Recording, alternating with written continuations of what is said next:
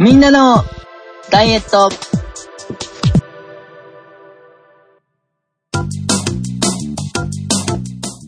この番組は、年の瀬の宴に向けた体づくりに4年のない皆様に捧げるダイエットバラエティです。お送りするのは私長井と、半助と、よ鉄尾一郎です。よろしくお願いします。ろしくお願いします。よろしくお願いします。年の瀬の宴といえば、ですよね。で、ど、どうなんですか？お二人は予定入ってますか？ん何のことですか？いや、年の瀬の宴。というのは、年の瀬の宴という名前の宴があるかと私に聞いてるんですか？そんなのはないです。年の瀬の宴といえば、もう、あなたの好きな。憧れの。忘年会。どうなんですかねもう、でも、まだ、旬って感じ。あの、僕、鉄夫は、はい。てか、周りの福岡の感じはもうかなり通常に戻ってる感じ。えー、旅行に来られてる方もすごく多い。あああ、はいはいはいはいはい。コロナ前のうん。韓国人、中国人の方ほど海外の方は混じってないけれど、でももうお見えになってるみたい。そうですよね。あの、外国の方をお見かけすることが増えました。増えました。確かに。で、えー国内も、その、うんそれこそ10月の、あのー私が法事の時に、はいはいはいえー。シルバーウィークがあったあの時とかも、うん。あのーお店も、特にちょっとインスタ映えするようなお店、えっはいはいはいはいはい。とね、3倍とは言わない。下手したら10倍ぐらい賑わってた。ああー、お店が増えたのかと。屋台の行列がすごかった。10倍言わないかもしれないぐらいなか並んでた。人手が戻ってきてるって感じ。うん。ただ、あの、シンプルに戻ってるって言いにくいのが、その、えっと、コロナ前にはそんなに有名な屋台じゃなかったんだけど、コロナの間に、インスタグラムで有名になったりしてるところに来たりするから、なんか勢力図が変わってる感じ。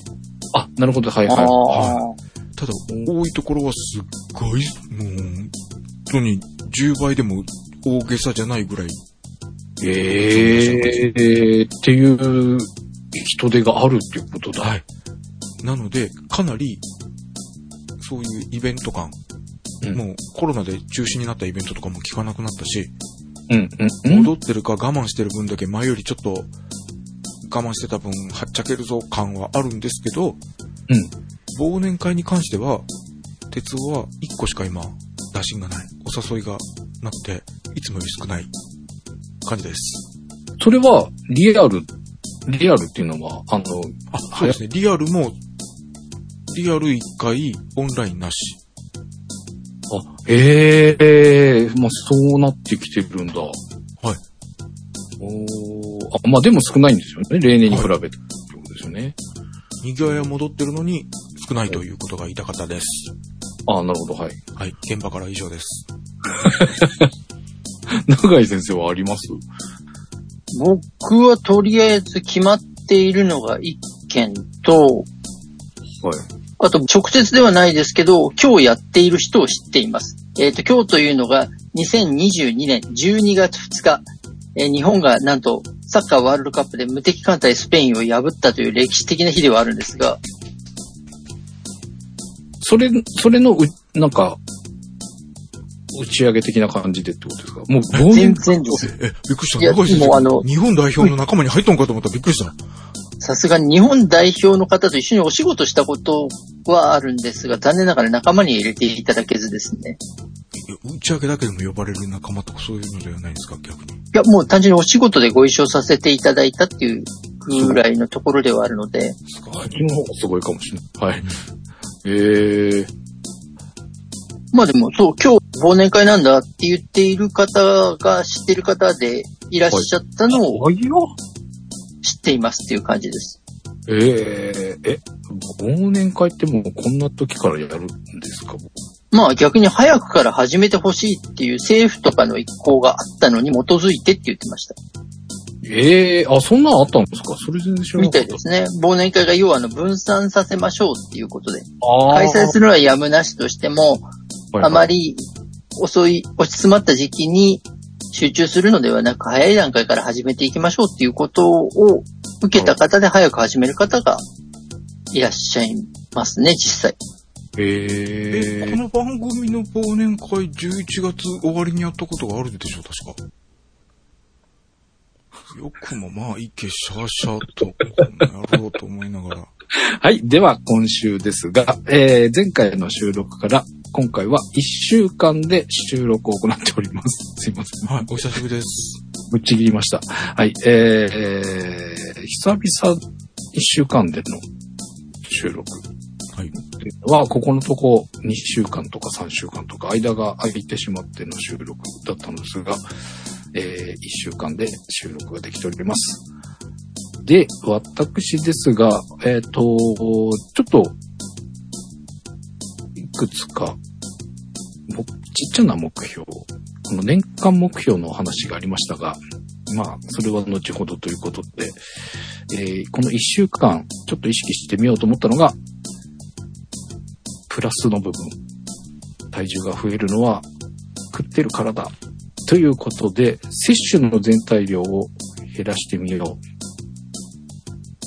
って意識してみました。すごいですね。減らしてみよう、意識してみたっていう。本気を出そうと思ってみたみたいな感じになってます。うんちょっと予ここが引きまくりみたいな。意識ができていなかった。まあちょっとこのイレギュラー、イレギュラーって散々よくイレギュラーという言葉で逃げていたんですが、そろそろ通常に戻さないといけないなというので、ちょっとここ意識してみました。で、まあ多くはない、多く減らせている場合ないんですけど、絶対量としては減らせたと思います。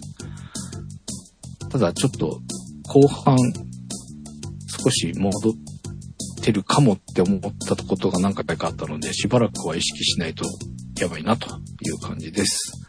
で、食事を早い時間に済ませようと思ってちょっと頑張ってみたんですけど、結果、えー7日間のうち2日は早く済ませました。8時までに済ませられたのが2日。でお、えっと、10時前までが2日。10時以降が3日。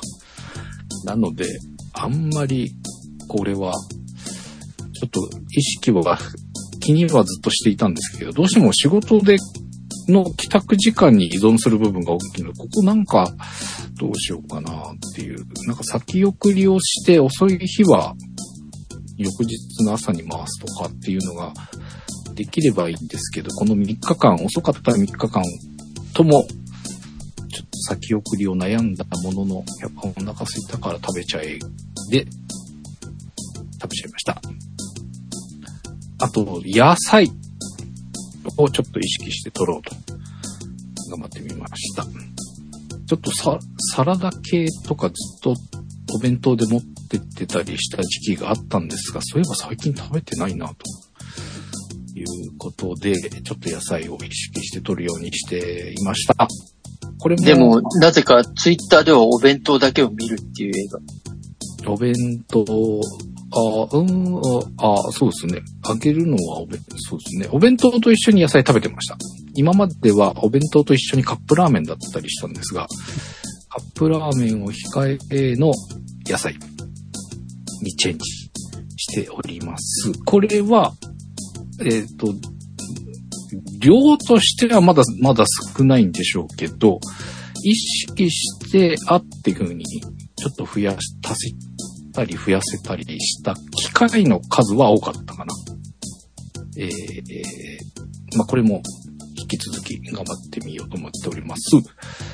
で、運動するムーバレックス SER 筋トレストレッチを、まあ、5日、うん1週間のうち5日以上はやるように戻していこうということで、今週は目標達成です。これの後ほどお伝えしますが、これはしっかり継続していきたいなと思います。で、えーもう一つ運動で言うと、定期的なウォーキング。これが、まあ、ちょっとできる時にみたいな感じでしか、ここのとこできていなかったので、えーもう少し習慣的に戻したいなと思っていたんですが、この一週間では一回だけったんですけど、ちょっと今どこでやろうかなっていうのが、一時できてた時は、えっ、と、帰宅する前に途中でウォーキングをしてから家に帰るというので習慣化できていた時期があったんですけど、ちょっと今は悩むところがあって、えっ、と、筋トレ、ストレッチが、まあ先ほど言いましたけど、5日間できるようになってきているので、もうちょっとこれをしっかり優先した方がいいかなって思うのと、えーさっきも言いましたけど、食事のタイミング、ウォーキングしてから帰るとどうしても帰宅が遅くなってしまうので、夕飯を取るタイミングが遅くなっちゃうかなって悩んでいるのと、えー、まあちょっとこれはダイエットと関係ないですけど、帰宅後の時間にもう少しちょっと今、時間的な余裕が欲しいなっていうのもあって、この帰宅のタイミングでのウォーキングっていう時間の取り方が今悩ましいかなという感じでちょっと悩んでおります。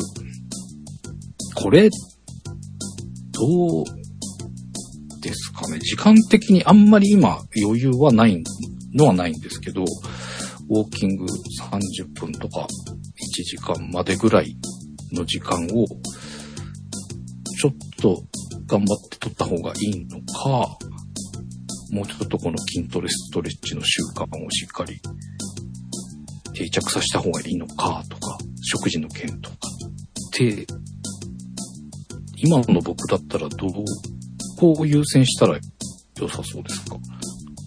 あ、すいません。今から中井先生のありがたいお言葉なんだよね。その前に今のうちに言っとっていい？はい。すいません。あの、今年の半助さんの目標は明日のジョーになるっていうことで、はい。今の話や、そして今収録中、ズームで、半助さんの画面がアップになってて、すっごい真剣な顔で喋ってて、はい。また見ちゃいけないのに見ちゃったんですよ。はい。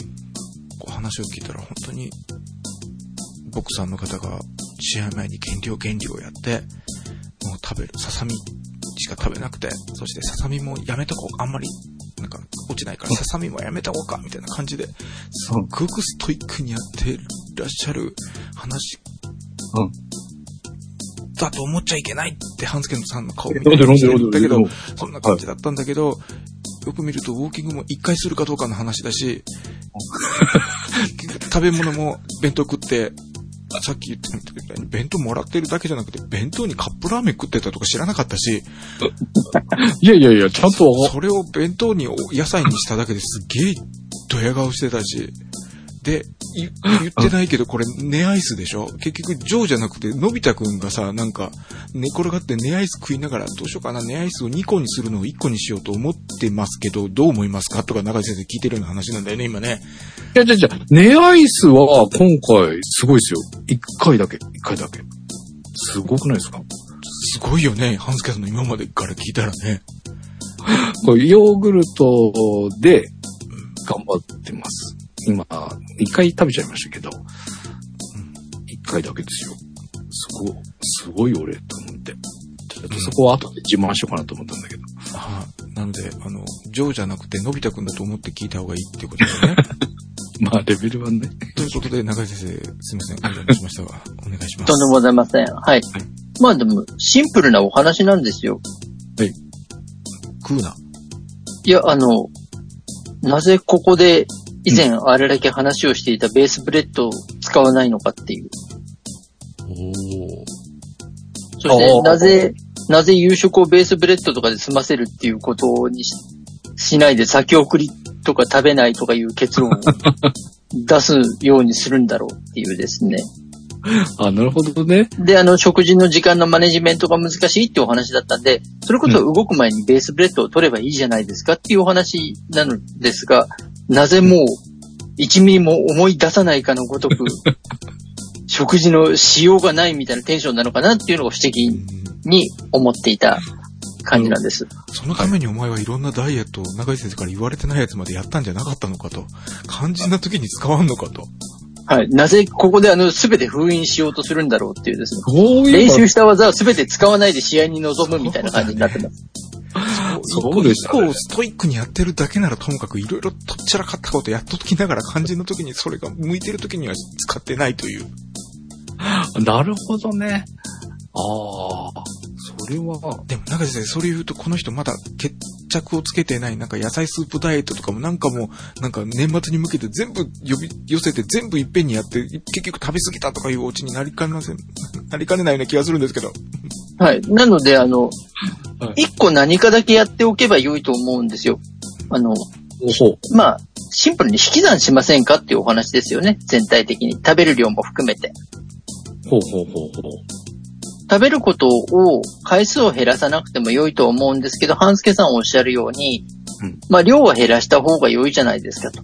あと明らかに、うん今このタイミングで食べるっていうのは、体にとってうん、乗せていくなっていうふうに、もう明らか分かっているのであれば、そのタイミングを外したところで何を食べるっていう考え方ができると、うん、うん。おのずと、以前いろいろ試したものにたどり着くだろうと思ったんですね。うん、うん、うん。そしたら、あの、なぜか先送りをするっていう。夜食べない方が、その先送りすると結構クリアにはなると思うんですよ。絶対量減るし、でもその分次に食べるんですよね。朝ごはんとしてね。なので絶対量減らないですよね、だとすると。でも中井先生、もうそろそろ年末ですから、もう、最後の12月31日を我慢して31日に計測して終わって、1月1日にガバッと食うと、なんか2022年がすげえ成果を出した感じに、なるよ。ね、なる。はい。もう、なんかすごい流行語大賞の選ばれ方みたいな感じになりますよね。年の地に近いところで出た言葉の方が。うん。はい、より流行語になりやすいみたいな感じですけれども。だからシンプルに、あの、動く前にベースブレッドでうん調整をすればよい。しかも毎日じゃなくても良いと思うので、今日遅くなりそうだなっていう日にあえてそれをすれば効果が高いわけじゃないですか。なるほど。はいはいはいはい。そっか。毎日やらなくちゃと思うから大変にはなるんですけど、今日はちょっと家に帰って食事すると遅くなっちゃうし、これだと動けないなって思った時に、うんベースブレッドを忍ばせておいて、あ、じゃあ先に食べておいて、運動して寝られたら、非常にいいコンディションになるなっていうお話になるわけです。そうですね。かっこいい。食べて運動その後するんですもんね。そうです。まあ一番心配なのは、あれしか食べてない割に結構動いたからな、夜ちょっとだけ食べても大丈夫だよなっていう謎の思考に陥ることですね。ありそうだっていう心配ですか？まあそれがなきゃ、あの、例えばそれがあったとしてもです。うん。ここあと、あの、次の策として、プラン B として、B、はい。はい、あのはい、そうです。バックアップメンバーを揃えておけば良いというお話なんで、こんにゃくゼリーとかを忍ばせておけば良いんですよ。ああ、へえ。なんか、ウルトラ大集合みたいな、なんか懐かしのキャラクターがどんどん出てくる感じがして、いいね。はい。あの、なぜ使わないんだと思って、まあ、年の瀬も近いので、一応総括するつもりでもいながらお話をしようかなと思ってたんですが、こんにゃくプリンね。僕はゼリーって言ったんですけど、いつの間にかプリンに変換されるっていうマジックが今働きましたが、まあ、ゼリーでもプリンでも良いんですけど、そういったものを食べてもいいわけじゃないですか。はいはい。もし食べるんだったらば。うんうんうんうん。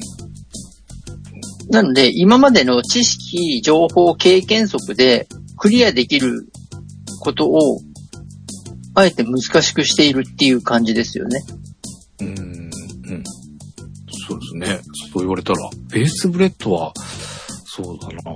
全然、頭からなくなってたな。カロリーメイトはたまに使ってたんですけど、ベースブレッドが外れておりました。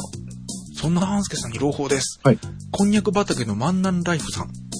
超大手だよね。うん。が、最近、プリン味。ええおお。こんにゃく畑プリン味 25g12 個入り。こんにゃくをプリン風味に味味付けした寒い季節にも食べたくなる新しいこんにゃく畑です。ということで、コクのあるプリン風味に仕上がっているそうです。ええこれ、いい、良さげじゃない期間限定ですよ、しかも。え、期間限定？うん。え、じゃあ、ちょっと買いだめしとかないといけないですね。えー、という。え？耳寄りな情報をお伝えいたしました。ありがとうございます。これは早速明日買いに行きます。まあ、しょっぱいものだったらお豆腐とかでもいけるわけです。うんうんうんうんうんうんうん。いや、お豆腐だよよか。ったね。湯豆腐とかあったねやりましたね、はいやりましたね。そうだ、そあうでしと、今、あれですよ、多分、相模屋さんっていうお豆腐屋さん、いろいろな、こう、チャレンジ精神溢れる商品を世に出しながら、いろいろなことを問うているお豆腐屋さんなんですが、そこが、確かビヨンド豆腐っていう名前で、ウニの味がする豆腐を販売してらっしゃったりとかしてます。ウニ？おーすいません。ただ、半助さんが多分あまりウニを好きじゃないだろうなって僕想定はしてるんですけど、はい。僕はいらないかな。あまり嬉しくないかな。です。あ、でもねへえ。あ半助さんね、あの、合う、合うってか、いいウニで、合うウニだったら食べれるんじゃないかな。えー俺がそうだ、俺はね、そうだったのね。ウニうんいいよだったんだけど、うまいウニで、だから今もう中途半端なウニだったらちょっとごめんなさい、結構ですっていう感じなの。あんまり得意じゃないんだけど、うんうんいいウニで合う、ウニも何種類かあったりするじゃないですか。うんで、合うやつだったらね、あの、美味しいと思えるものもあったりするから、多分、俺と半助さんの味覚近いとこあるから、合う、いいやつで合うやつだったら、き全く嫌いな話じゃないと思う。あの、生臭さもいいやつだったらないし。へえ。それはうまいのを食ったことがないんだよって言われる。よくそれを。遠回しに、遠回しに言わないようにしてたつもりなんだけど、気気づいてたんだね。はい。そういうやつのパターンってことなんですね。へえ。はい。ただ話が飛ぶので一回戻しますが、あの、はいここまで話をすると、半助さんに僕はウニを食べろっていうメッセージを残して終わったみたいな感じになるので、そうではないってお話なので、はいはい。まあ、豆腐。ここはあの、うんうんうん。そうそう、豆腐とかも選択肢としてはありますよねっていうお話。うん。うんで、豆腐の、要はそうやってあの、加工した食品みたいなものもあるので、うんそういったものも、あの、味が単調でっていうことであればうん、選べるんじゃないかという意味で申し上げました。はい。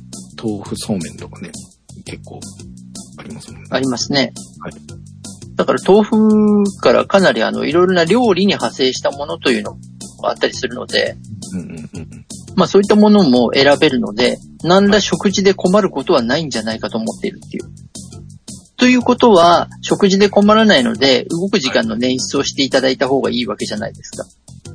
あ、そういうことか。その食事の遅くなるっていうのは問題がまずなくなるだろうとそうです。食べるタイミングっていうのも悩まなくて済むようになるはずなので、うんうんうんうん。その分動く時間にうん、持っていくことができるわけじゃないですか。そうですね。まあ、その今のご提案いただいた内容からいくと、逆に、あ、今日遅いなっていう時に、じゃあ、遅いからどうせなら歩き行っちゃうか、みたいなのは、今の僕のメンタル的にはすごくやりやすいかな。負担、なんか、前にもお話ししましたけど、それが負担になっちゃうパターンってあるじゃないですか。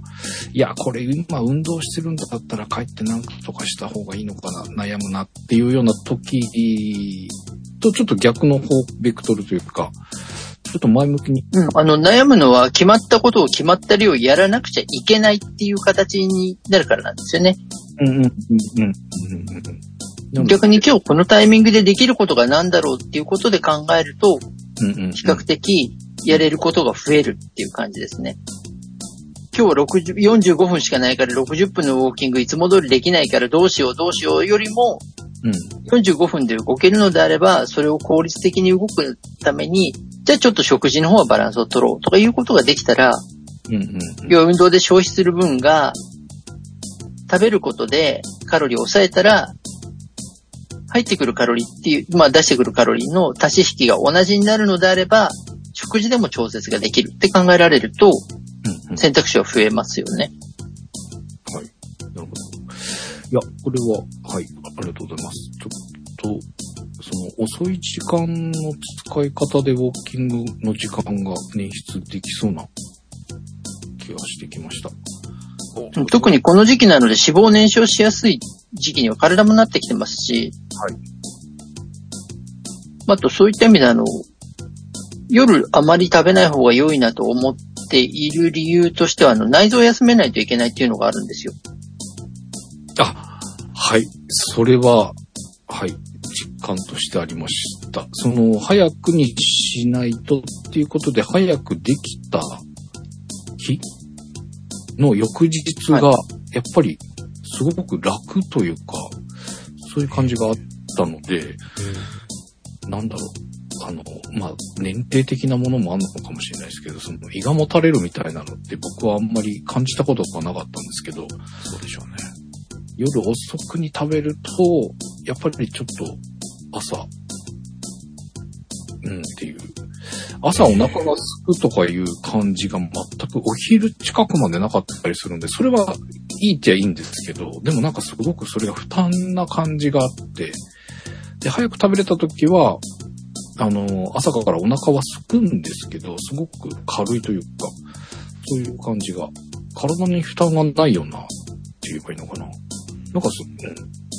やっぱり早い時間にやっぱ済ませると、次の日が楽かもって思いました。そうですね。なので消化ってやっぱり胃腸でしていくじゃないですか。はい。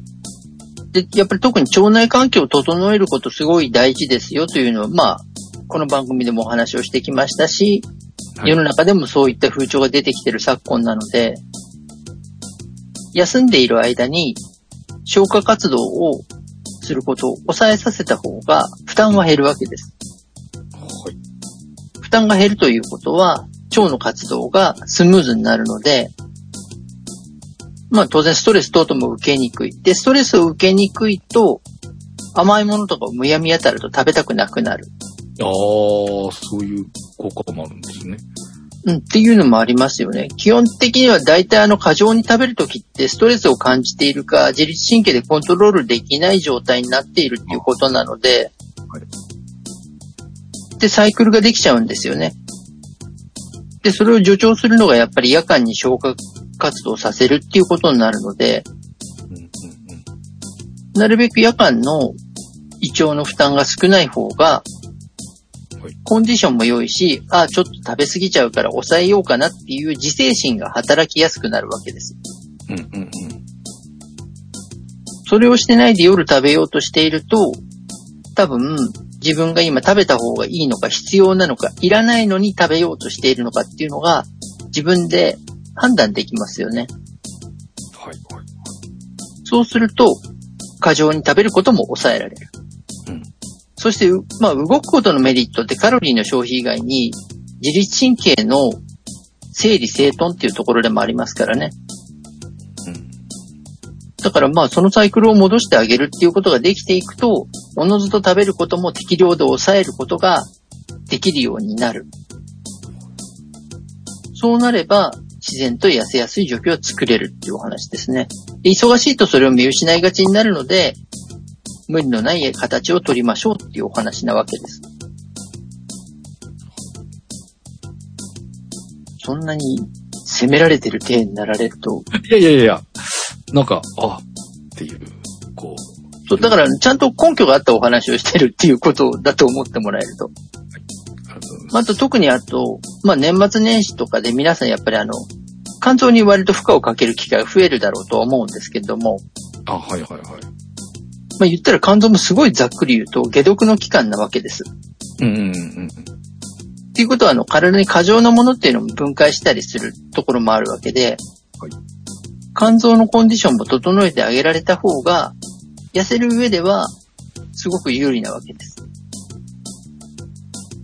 そうか。逆に言うと肝機能がちゃんと働かない方って痩せにくいですからね。で、お酒飲む方は要注意って感じですね。まあ飲みすぎてるとやっぱりどんなに動いても、体の変化が乏しいっていうのはありますね。うーん。ただまあお酒に関してはお付き合いの仕方だと思うので、禁酒をしましょうまで考えなくてもと思うんですが、ただやっぱり適量を超えて飲んでいるようなことが、ちょっと普段からお酒が好きで飲みすぎちゃってるんですってっていう方に関して言うと、ちょっと肝臓休ませてあげた方が、痩せる上で有効っていうお話ですね。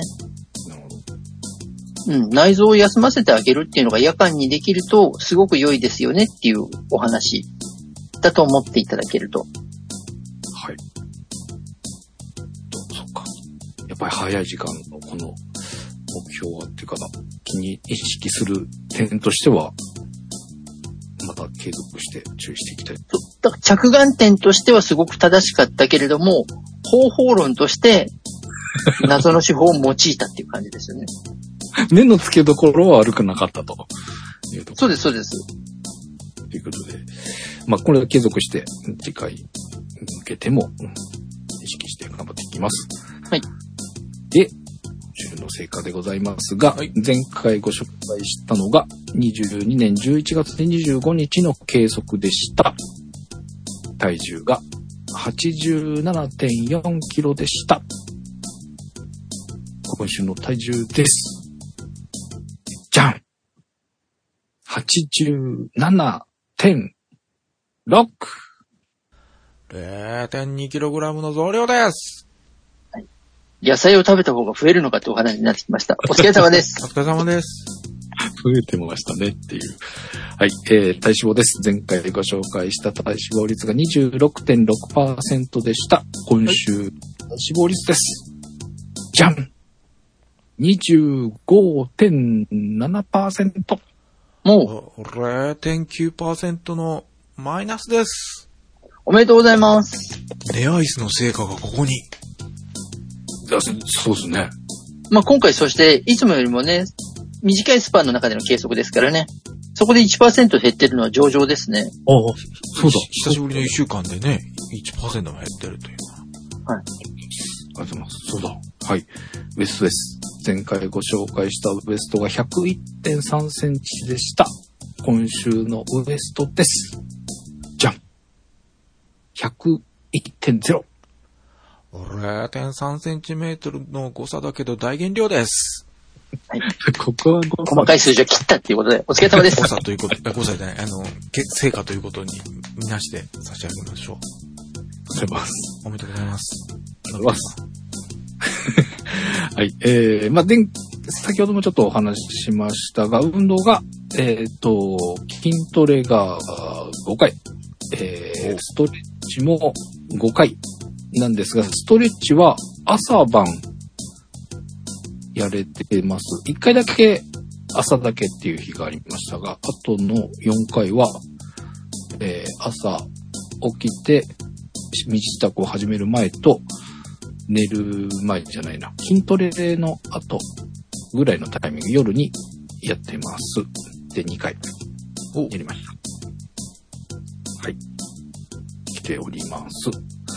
で、これ柔らかくなった実感は、どことなくあったりとかされますか？えっ、と、まず、万歳、えっ、と、ストレッチポールに寝そべって、手をまっすぐ上に上げて、えっ、と、手のひらを床に向けるっていうのの、柔らかくなってるかっていうと、なかなかその手のひらが床の方にしっかり向かなかっまあ今もまだ向けてないんですけど、そこが以前よりは向き始めて、水平行になりつつあるんですけど、まだ平行にできてない。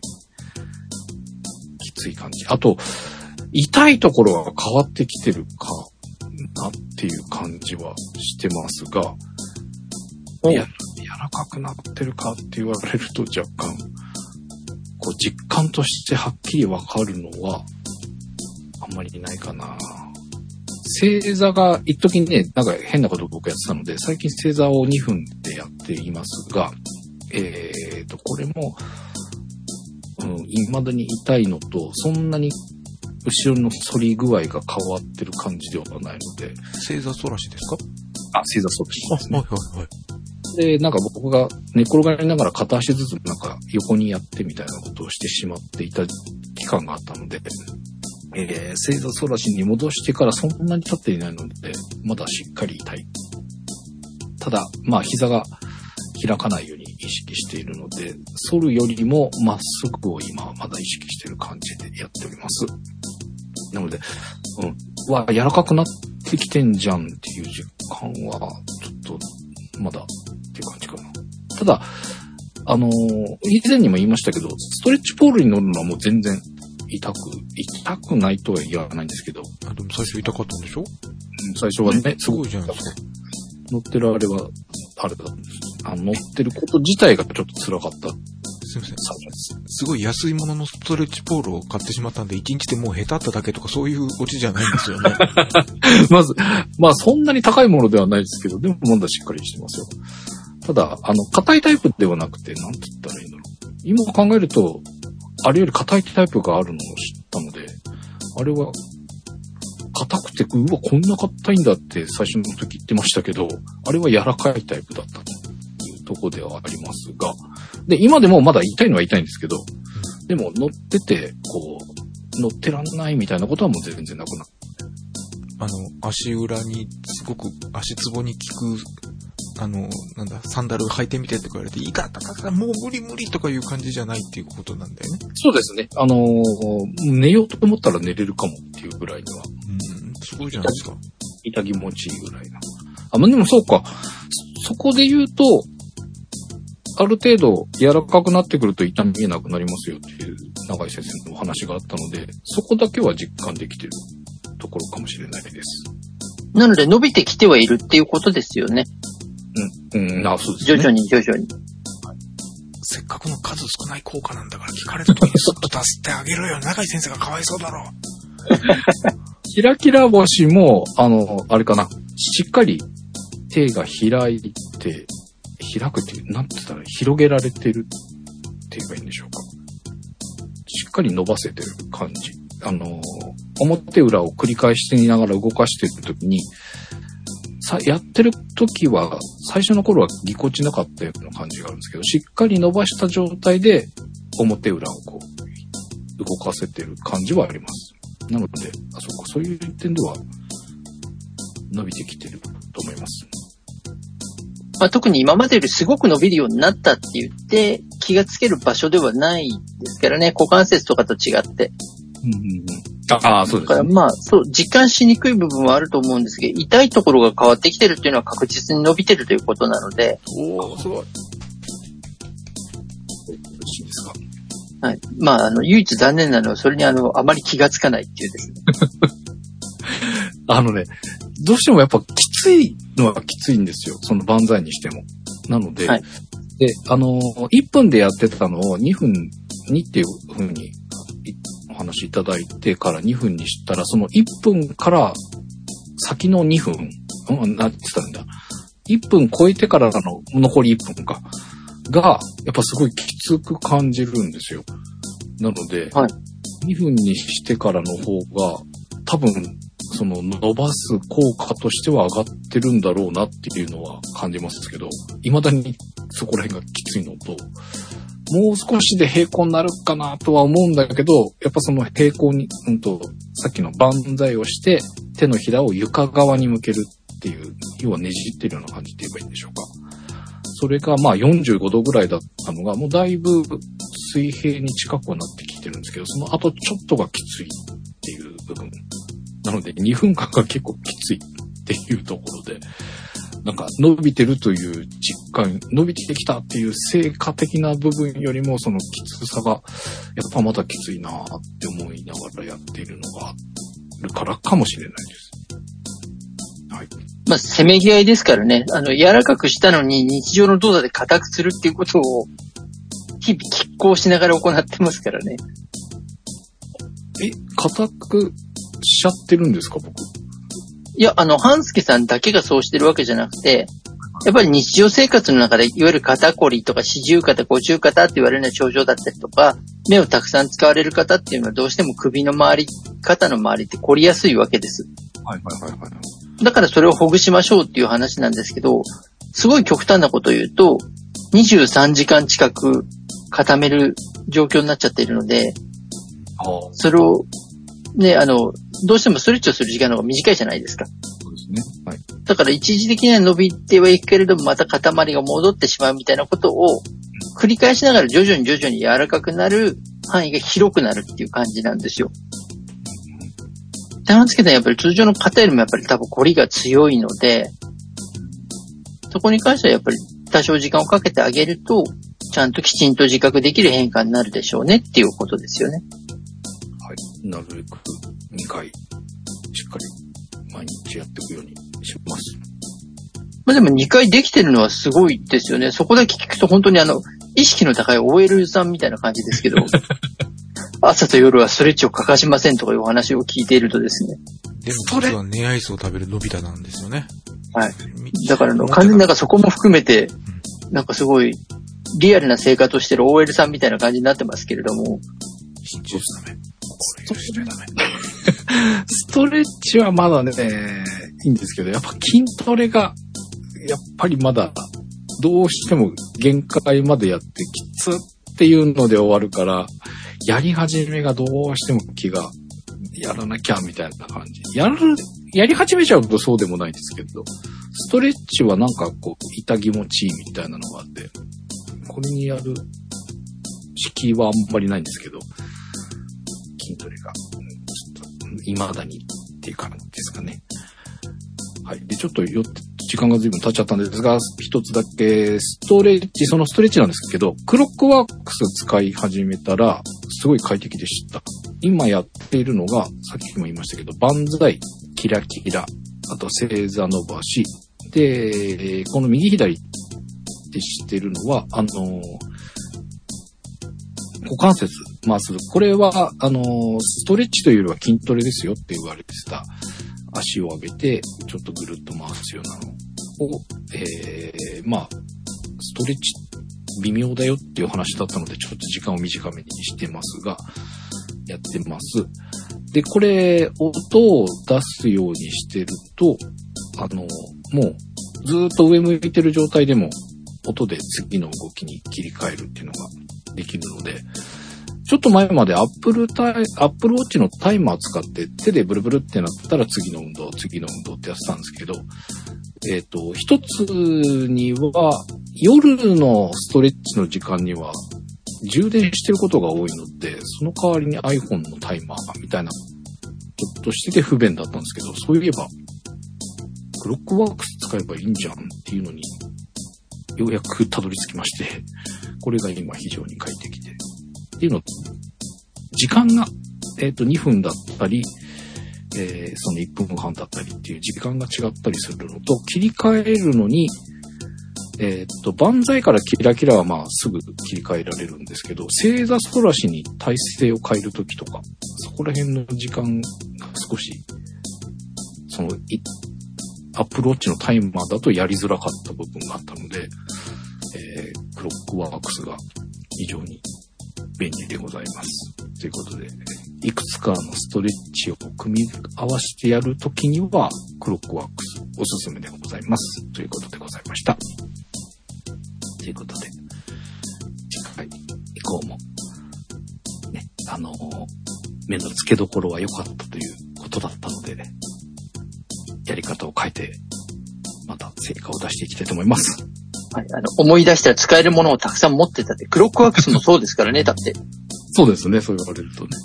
そう、以前、半助さんしょ、ね、番組で紹介していただいてましたから、まあ、もともとは哲夫さんがね、ご紹介してくださって、えーと、はいムーバレックスで未だに使っておりますが、今、今もあるのかな？アプリ。もう昔のアプリって今、なく、ダウンロードできなかったりするじゃないですか。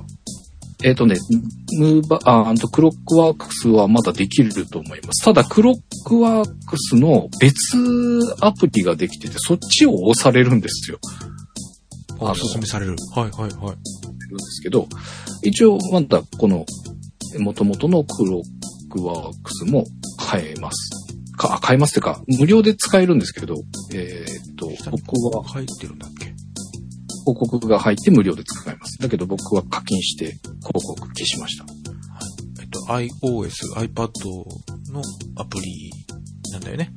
で、タイマーの一種なんですけど、30秒、次は20秒、次は5秒、次また30秒とかそういう風に違う時間帯を設定できるっていうやつなんですね。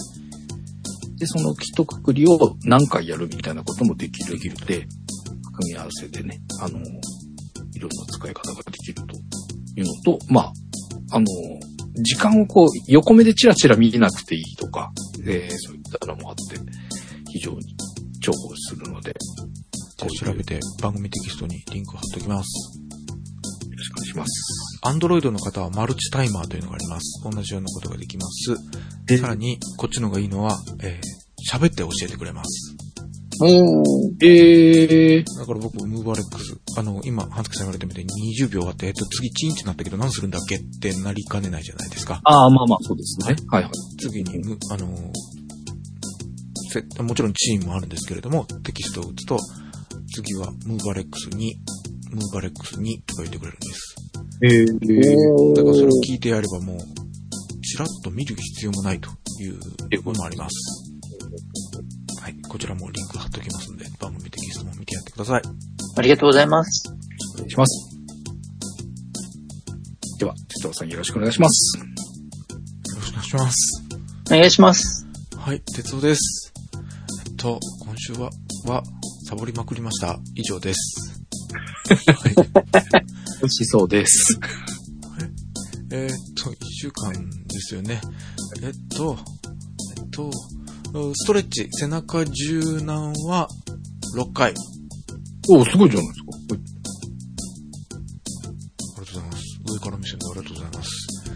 はい。ムーバレックス筋トレは0。はいそして、プールが、プールが1回？プールが、プールが1回です。うん。はい。こんなにプールサボったのは初めてです。そうですね。はい。そしてウォーキングが2回。それはでも3回は運動してるってことか。なのでトータルで有酸素運動としては3回です。2022年の11月とか、11月が終わってしまいまして、このように白のが多い半分以下やんって半月さんに言われる言われると思いながらそうなってしまいました。あ、でもこの週あれですね。20日からの週は結構、初めて一周行かないというのがありました。軽くなかったってことですね。はい。えーなので、半助さんの好きな、1回あたりの金額ですが、単価計算表を作りました。2002年の11月度は、1回あたり、715円という非常に高額になってしまいました。でもね、はい僕が言ってるところ安い。あ、そうか。僕はどうしても福岡市民プールを基準に330円プラス6階建ての360円ということなので、倍近いやんと。というのが、えー11月は20、えっ、と、11月30日。で、コナミさんの休館日を引くと25日ある中、半分以下の12と。半分以下ずつ、半分以下ずつ力尽きた感があるでしょ？うん。はいうんうん。で、沖縄の出張が3日あったので、サボリの出、サボリの欠席が10回という今までで一番多い。ああ、なるほどね。はい。えーっと、ろ2022年の6月10日から始めて、えー累積のサボり回数は29回ですから、3分の1を、すごいですね。累積のサボり回数をちゃんと計算。そうなった。はい。あ、でもそっか、それの3分の1がこの1ヶ月にに使わっやってちょっと増やしちゃった。ええなので、えー累積で考えると、1回あたりプール449円。はいはいはいはい。今月だけだと715円。で、週も今月だと週2.8回。半助さんに笑われるなと思って。いやいやでも、結果、いや、いい、いいですね。ジムプール。ありだな。すごい考えちゃうな。うん斜め下の反応ありがとうございます。はい。はい。ということで、食事は、食事は結構食べております。まあ、食事食べてないことがないね、ごめん。はい。美味しそう。墓参りにも行ったので、寿司も行きましたし、貧乏人の私でも外出て、なんか中華食いたいなで、酢豚定食1200円とかぐらい払うんですけど、スーパーで、いつも買う、今一番安い豚、アメリカ産豚コマ 100g、えっとね、98円ぐらいなんだ。あ、すぐ。もう一番安いやつなのね。酢豚を作るとなったら、あのーちょっと豚ロースとかになるじゃないですか。うんうんうん。で、グラム138円とか。いつも買ってるやつからいくと100グラム40円上がるという、1400円の酢豚定食は買うくせに、日頃買うスーパーのお肉がグラム40円上がるだけですっげえ抵抗があったんだけど、考えたらこっち買って作った方が安いんだよな、ということで、久しぶりに酢豚を作りました。あの、ああ、うわはい。せそう。あ、あと、なんか、沖縄行ったせいかタコスを自分で作りました。あ、すごい。じゅ自作、あ、すごいな。あの、私たちが行く沖縄のメキシコという美味しいお店の、えっ、と、トルティーヤにあたるの皮が、はいあの、普通売ってる、なんかポテトチップスの親戚みたいな硬いやつしか普通、はいはいはい。カルディとかの輸入食材店ないんですが、今回カルディ行ったら、その半生タイプみたいなのがあったので、へえ。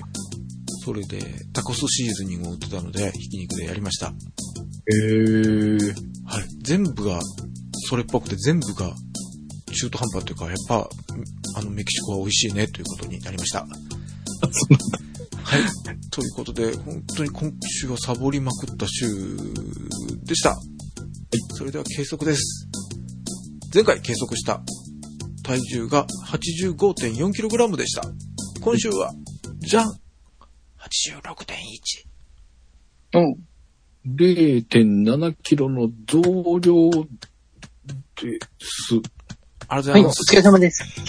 ありがとうございます。今日の夕ご飯前にわざわざすっぱだかになって測って、それからちゃんぽんを食べに行ったんですけど、あまり効果がなかったというか、でも、ちゃんぽん食って乗ってたらもっと重かったんだなと思って、ヒュー、危なかったーという感じになっております。体脂肪率です。前回計測した体脂肪率が30.8%でした。今週は、じゃん !30.6。おう、0.2%の減量でーす。おおめでとうございます。誤差でもイェイウエストです。前回計測したウエストは95.6センチメートルでした。今週はじゃん !96.1。0.5 センチの増量でーす。はい、お疲れ様です。ごさっちゃごさっすけどね。まあでも、いました。いけなかった割には、0.7と0.5増。で体脂肪に関してはマイナスだし。体脂肪も誤差でしょ。まあでも、キまあ、キープぐらいのイメージだとすると、まあ、よかった。くねえっすかえー、だってなんか週6行ってパーフェクトさせて言ってたのが週1なんだもん、実質。そうだけど、それで、これぐらいで収まってるっていうのは、なんだろう。ある程度、こう、体ができてるみたいな感じなんですか？長井先うん。さ、半助さん、すごい、大正解ですね。生。なんか、俺すごいんじゃないの？もしかして。目の付けどころはいいのか？目の付けどころだけがいいのか？だけ。目の付けどころしか良くないのか？いやでも今回はあの、本当にズバリ、そういうことだと思います。ええね。正直、一週間っていうスパン、食事の量としてもそれが大きく変わるわけでもなく、運動の習慣が少なくなりましたっていうことで、このぐらいの変わり幅っていうことを考えると、やっぱりちゃんと対処をしてくれる体になりつつあるっていうことだと思います。ね。なんか、出来上がってきてるっていう感じがする。だから筋肉の量とかが増えてる可能性はありますよね。ああ、はいはいはいはい。へ体重として見た時には分かりにくいけれども、実は筋肉の量が増えていることによって代謝量が上がっている分、運動をさほどすることがなくても、ある程度はぐーんと上がることがなくて済んでるっていうところはあるだろうと思いますね。すいません、その貯金はあと何日ぐらいあると思われますか？それ多分、年が明ける頃には多分使い果たしかねないなというか、あの筋肉って落ちるのが早いんですよね。貯金使っちゃうとなんか今度ね、うん。うん使えなくなっちゃうような気がするから。まあ逆に筋肉がせっかくつき始めてきているであろう、この時期をはい。有効活用した方がより良いのだろうなとは思いました。はい。明日から行きます。行かせていただきます。やっぱりだから、投資をした部分は無駄にはなってないっていう感じが、その感じがこの数字からなんか、おなんかいいなって思って見てましたけど。うん、ですね。実際に、本当にだから目には見えん、特に水泳の筋肉のつき方っていきなりどこかの筋量が増えるとかいうことが、はい。ウェイトトレーニングと違ってないので、全体的な筋量が増えている。ただその中でも大きく使われて、やっぱり背中の筋肉だったり、まあ、まあ、お尻から足の筋肉っていうあたりが使われることによってやっぱり鍛えられていることで、代謝が上がっている可能性は非常に高いと思います。はい。だからちゃんとやっぱり投資効果というのは現れているなっていうのが本当に今回の結果で、それを、そして半助さんが実はズバリと言い当てたっていうですね、割と本質をついたこのお話ができるのになぜ自分の食事の時間で悩むんだろうっていうところは ちょっと驚きはしましたが。でも本当に今回半助さんのお話がそのものズバリ確信をついている感じだと僕も思います。ありがとうございます。今までのプールの成果がはい。現れているっていうことですね、きっと。そうでなければ体脂肪もはい。もっと増えてもおかしくないと思うので、はい。うん。なんである程度体脂肪を抑えられながら、ウエストの変化もある意味誤差内で収まっているっていうことを考えると、はいやっぱり筋量が増えてきてるっていう可能性は非常に高いと思います。はい。貯金使い果たす前に生かさせていただきます。生かしてください。でも本当に水泳の選手の筋肉って、結構落ちるのも早いんですよ。なので水泳の選手って本当に1年を通して365日あるとしたら320日ぐらいプールに入るんですよ。泳ぎ続けていないとダメなパターンですね。筋肉がやっぱり落ちるのはあります。他の競技に比べても落ちやすいんだなっていうイメージはありますね。ただ逆にやっぱりつくと体の大きい筋肉、推進力を得るために大きい筋肉を使うっていうのが、やっぱりすごく影響する競技なので、うんうん大きい筋肉鍛えられると当然人の代謝って上がるので、相乗効果は期待できる部分はあると思います。うん。うーん。鉄は、今年始めてからまだ110日しか泳いでなかったです。でも、すごいな、もう110日いってるっていうことはかなりすごいですからね。そうあれ、それ褒めてもらえると思えなかった。すいや、あの、本当にすごいんですよ。このペースでいける人っていうのは本当に少ないので、大体スポーツクラブの単価って、1000円切らない方が大半なんですよ。1回あたりの利用料を換算したときに。はい。だから本当にあの、何百円台で推移できてるっていうのは非常に利用率高いっていうことなので、はい。すごく良い使い方ですよね。ありがとうございます。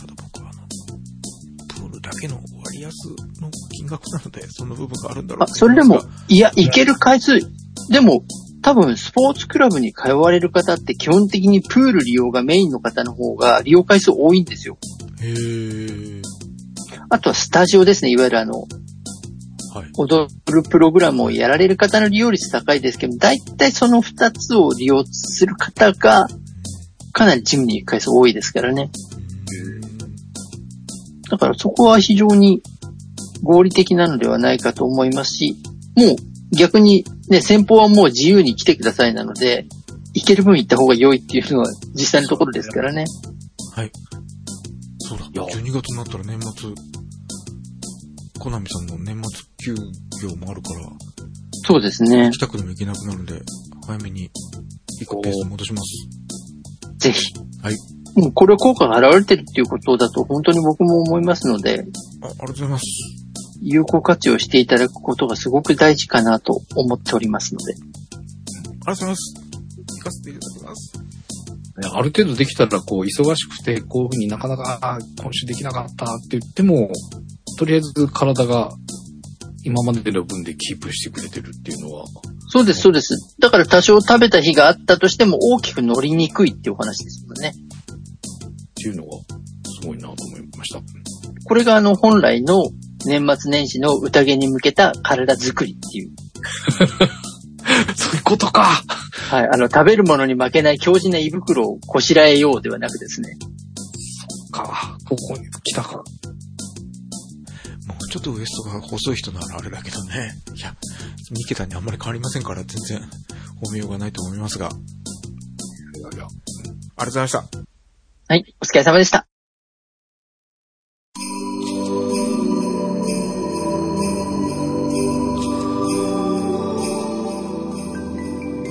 2022年も最後までお付き合いいただきありがとうございました。私、半助の2022年は3年ぶりの〇〇なことが多く、え中継のお仕事だったり、撮影のお仕事だったりと、久々なことがいろいろありまして、えー例年以上にいっぱいいっぱいであたふたとすることが多くなった1年でした。で、成果としてはなんですが、次回来年2023年最初の配信で、哲夫さんと私の2022年の成果と、2023年の目標を設定していく予定ですので、来年もぜひお付き合いください。よろしくお願いいたします。改めまして、今年1年お聞きいただきありがとうございました。良いお年をお迎えください。皆さん、2022年も、ポッドキャスト、みんなのダイエットにお付き合いいただき、誠にありがとうございました。えー年々、1年が経つというのが非常に早くなってまいりまして、まあなかなか皆さんと直接お顔を合わせて、いろいろとね、あの、ダイエットのお話をするという機会も非常に少なくなってしまった昨今ではありますが、2023年、新しい年には、そうですね、あの、本来の、こう、みんなのダイエットというタイトルの原点に立ち返り、本当に一人でも多くの皆様の、ま、ダイエットのお役に立てるように、お手伝いをすることができる番組に戻れたら良いなというふうに考えておりますので、まあ、もし皆さんもね、あのダイエット、こんなに成功した、こんなにうまくいってない、いろいろなお悩み、そういったものをですね、まあ、気軽にお寄せいただいて、解決策を見つけていける年にできればと思っておりますので、2023年も引き続きご愛顧のほどよろしくお願い申し上げます。また、あの、機会があればね、こう本当に皆様にお会いできたりですとか、まあ直接じゃないにしても、いろんな形でね、皆様と接する機会を持てればと思って、いろいろ考えてまいりますので、また、新しい年もお付き合いをいただければ非常に嬉しく思います。ということで、2022年、誠にありがとうございました。皆様、良いお年をお迎えください。長井でした。鉄道です。